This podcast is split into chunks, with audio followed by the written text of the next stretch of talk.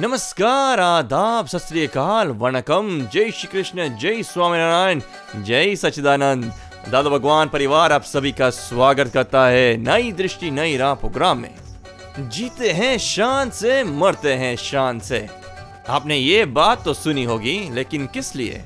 अपने मान को बढ़ाने के लिए ये सब धमाल। दोस्तों, जीवन में कदम कदम पर अनेक घटनाएँ होती रहती हैं। मान मिले तो कितने खुश हो जाते हैं और अपमान मिले तो हम डिप्रेस हो जाते हैं या फिर गुस्से से लाल पीले हो जाते हैं। और तो और उसी की वजह से हम क्या क्या बीमारियाँ पाल लेते हैं। तो दोस्तों, इस मान अपमान का कारण क्या है? क्या उससे बचने का कोई तरीका है? या फिर यहाँ भी लॉ ऑफ़ कर्म काम करता है? चलिए सुनते हैं हमारे सारे सवालों के जवाब हमारे अगले सेगमेंट में। मैं एक फार्मास्यूटिकल कंपनी में मेडिकल रिप्रेजेंटेटिव हूँ। मेरा प्रॉब्लम ये है कि मेरा बेसिकली वर्क ही है कि लोगों को कन्विंस करना अपना मार्केटिंग है तो फिर उसकी तरफ़ से मेरे को दूसरों को कन्विंस करना है। लेकिन कभी क्या है कि अभी वर्किंग एबिलिटी से मैं काफ़ी कुछ सीख गया हूँ, लेकिन अभी भी वो वो कन्विन मेरे में वो कन्विंसिंग पावर नहीं है। मेरा हमेशा यही तकलीफ़ रहता है कि मैं लोगों को कन्विंस मैं जो कन्वे करना चाहता हूँ वो नहीं पहुँचा सकता हूँ। तो मैं क्या करूँ मेरा आपकी आपका तो नौकरी यही है औरों को कन्विंस करना। अभी उसी में आपको ये नहीं होता है तो आप एक दूसरा नौकरी छोड़ ढूंढ लो। मार्केटिंग के बदला है बदले बजाय कोई टेबल वर्क ढूंढ लो। फिर अपना वो मार्केटिंग है लेकिन वो घर के घर की बाबतों में भी अपने परिवार में भी मैं जिसको कन्विंस मैं अपना जो मैसेज पहुंचाना चाहता हूँ वो पूरी तरह से नहीं पहुँचा सकता। शायद मैं अपना प्रॉब्लम भी आपको पूरी तरह से नहीं पहुँचा रहा हूँ। आप नहीं पहुँचा रहे लेकिन हम समझ गए।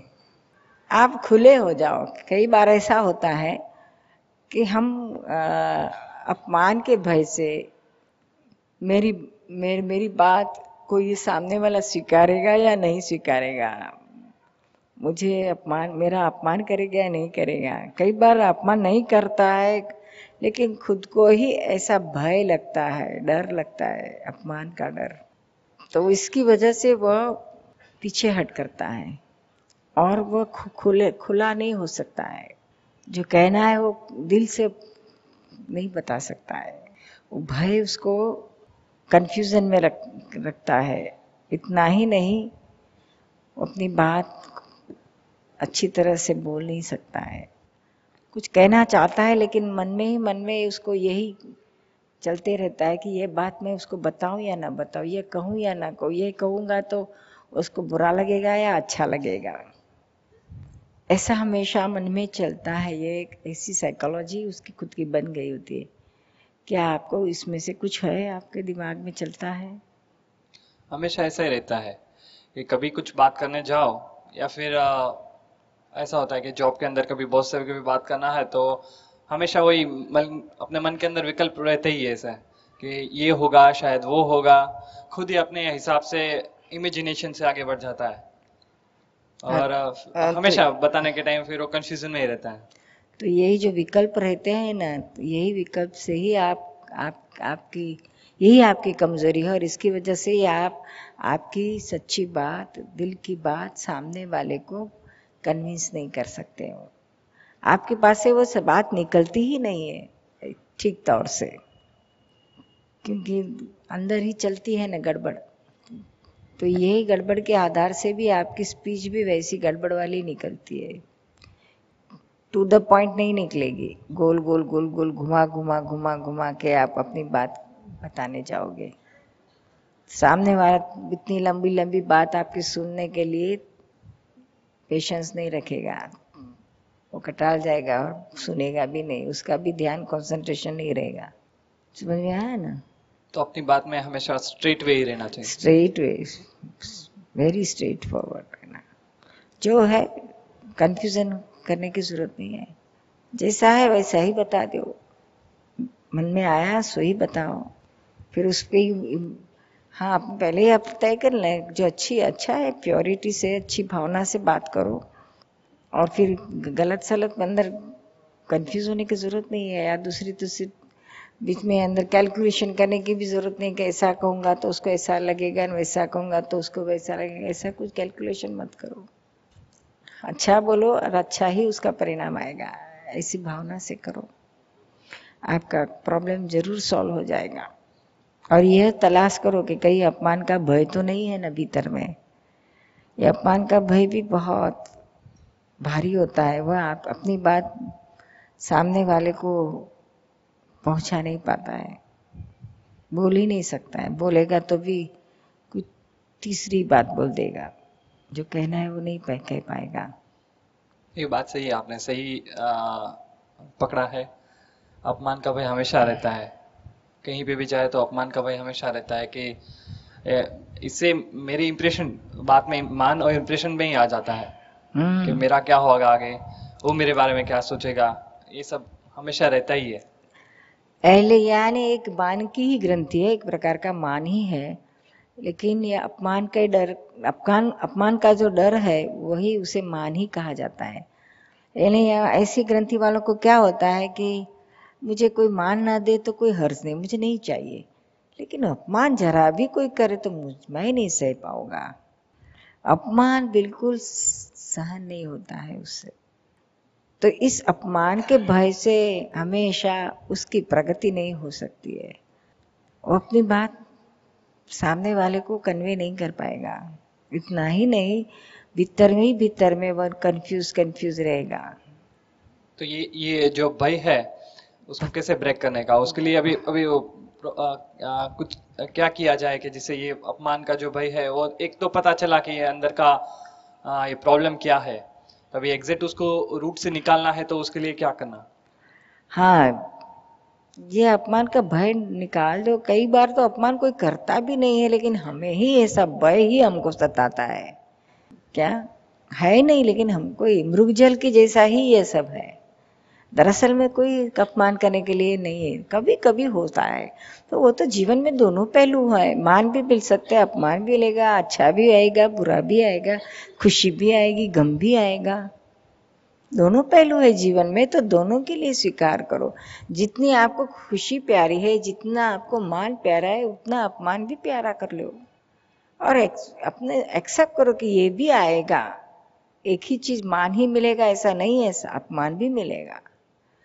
जब बिज़नेस करने जाते हैं तो यही तो तैयारी रखो कि भी प्रॉफिट के लिए ही हम कर रहे हैं, ऐसा नहीं है। लॉस भी हो जाएगी। ये दोनों तैयारी रखना। लोग क्या करते हैं कि तैयारी दूसरी बात नेगेटिव साइड की तैयारी नहीं है, इसलिए सिर्फ़ पॉजिटिव पॉजिटिव पॉजिटिव रहते तो क्या होता है? जब नेगेटिव साइड आती है तो ब्रेक डाउन हो जाता है। ऐसा नहीं होना चाहिए। तैयारी रखो तो आप, आपका हौसला बना रहेगा। अब आप भीतर से टूट नहीं पड़ोगे। हिम्मत रहेगी कि जो भी आएगा। मैंने तो तैयारी रखी है, आएगा तो भी मैं उसका सामना करूँगा ही। हिम्मत से करना। जो भी अपमान आए तो उसको बचाने की भी ताकत होनी चाहिए। और यह तो दो पहलू है, मान और अपमान। आप सुन रहे हैं नई दृष्टि, नई राह। तो सुना दोस्तों, मान, अपमान जीवन के सिक्के के दो पहलू की तरह है। कभी खुशी, कभी गम की तरह ये हमारी ज़िंदगी से जुड़े हैं। क्या अपमान को सहन करना चाहिए या फिर सामने बोल देना चाहिए? ये मान अपमान से हम कैसे डील करें? चलिए, सुनते हैं हमारे अगले सेगमेंट में पूज्य निरुमा से। हर्षिदा कहती है कि जाने अनजाने हमें कोई दुख पहुँचाए तो हम क्या, हमें क्या करना चाहिए? अगर हमारा अपमान हो करे तो हमें क्या करना चाहिए? उसके प्रति नफरत कैसे मिटाई जाए? कोई हमें दुख पहुँचाए, हमारा अपमान करे तो उसे किस तरह से हम मिटाए? वो तो हमारे बस की बात है, हमारे हाथ की बात। हमारे ज्ञान में से हम उसमें से छूट सकते हो। लेकिन आप किसी को दुख पहुंचाते हैं तो जरा डिफ़िकल्ट जाता है, क्योंकि उसके मन में से दुख निकलना जरा अब जरा कठिन है। लेकिन अपने मन में से निकालना है वो तो आप खुद कर सकती हो। उसको माफ़ करो। सहज क्षमा। तो बीच तो में उससे भी बड़ी- आ जाता है। हम्म? बीच में अहंकार आ जाता है। तो फिर आप मार खाओ। आप अहंकार का छूटना है। आपको इससे तो फिर अहंकार की काम बात आई? छोड़ दो उसको माफ़ करो। नहीं अगर मान लो एक दो जगह अपमान हुआ तो उसके घर जाए या किस तरह उससे छूटे हम मतलब उस उसके पास जाके माफ़ी मांगो। भी क्या क्या गलती हुई थी कि मुझे ऐसा कहा? जो भी गलती उसकी मैं माफ़ी चाहती हूँ। और अपमान करते समय कहा ही होगा ना क्या क्या गलती की आपने? तो उसके लिए आप प्रतिक्रमण करो। हो सके तो उसके पास जाके माफ़ी मांगो। नहीं हो सके तो मन में तो शुरू करो। अच्छा। मन में तो करते हैं निर्मा लेकिन फिर भी ये लगता है फिर अब फिर माफ़ क्यों नहीं करती हो ऊपर से माफ़ी मांग रही हो प्रतिक्रमण यानी मन में उसका उनका फिर नाम फिर उसके प्रति कोई रोष नहीं रहना चाहिए उसका कोई उसकी शिकायत नहीं रहना चाहिए। आप अगर प्रतिक्रमण करते हो उसका मतलब क्या है? प्रतिक्रमण यानी आपका आपने तो माफ़ कर दिया अगर आपकी गलती जो है उसके लिए आप माफ़ी मांग रही हो। जब तक सामने वाले की गलती देखना बंद नहीं होगी उसको निर्दोष नहीं देखोगी तब तक प्रतिक्रमण नहीं होगा। सिर्फ़ शाब्दिक होगा यथार्थ नहीं होगा। समझ में आया ना? तो पहले उसकी गलती नहीं है निर्दोषी है। गलती मेरी है कि मैंने उसको ऐसा कुछ कहा या उसको देखा। आप सुन रहे हैं नई दृष्टि नई राह। संसार में मान देके मान खाओ यही अक्सर चलता है। तो ये मान से बाहर निकलने के निकल के मोक्ष में जाने के लिए किस तरह से अंदर समझ लेनी चाहिए? मान खाने की ज़रूरत नहीं है। मान खाना बंद हो जाए तो ऑटोमेटिक ही देने से कोई फ़र्क नहीं पड़ता है। लेकिन हम खाना बंद कर दे, मान तो हमारा रास्ता क्लियर होते ही जाता है। फिर मान किसी को और को देना, न देना, वो तो सहज है। हमारे हाथ में नहीं है। सजा सा दे दिया वर्ड ऑफ़ अप्रिसिएशन निकल गया मुँह में से तो ठीक है। नहीं निकला तो भी ठीक है। लेकिन हमें कोई दिए वह अप्रिशिएट करे या ना करे, उसकी हमें कोई हमें कोई फ़र्क उसका नहीं पड़ना चाहिए। और वो वो निकलना बड़ी मुश्किल है। मुझे क्यों पूछते नहीं है, मुझे क्यों बताते नहीं है? मेरा भी कोई घर में इम्पोर्टेंस है, मेरी कोई हस्ती है, मेरा भी कोई स्थान है, ये सब कुछ रहता है ना, ये सब मान के ही तो पर्याय है। फिर वहाँ मोक्ष कहाँ रहेगा? यही ढूँढने जाओगे, मिलेगा तो नहीं, लेकिन ज़िंदगी चली जाएगी। जो मान ढूँढने जाता है, मान, उसको मिलता ही नहीं है नियम ऐसा है। और जिसको नहीं चाहिए उसको ढेर सारा आता है। नहीं चाहिए उसको सब कुछ मिलता है। समझ पर हमको चाहिए नहीं, फिर क्या है? क्या फ़र्क पड़ता है? आप सुन रहे हैं नई दृष्टि, नई राह, जो सुल जाता है ज़िंदगी के हर सवाल को। आज हमारे आत्मज्ञानियों ने मान और अपमान के बारे में अच्छी समझ दी। तो चले, अपमान को भूले और प्यार से सभी से मिलजुल के रहे। ऐसे ही और ज्ञान रिलेटेड इंफॉर्मेशन पाने के लिए सुनते रहिए हमारा अपना कार्यक्रम नई दृष्टि, नई राह। अधिक जानकारी के लिए हमें कॉल करें।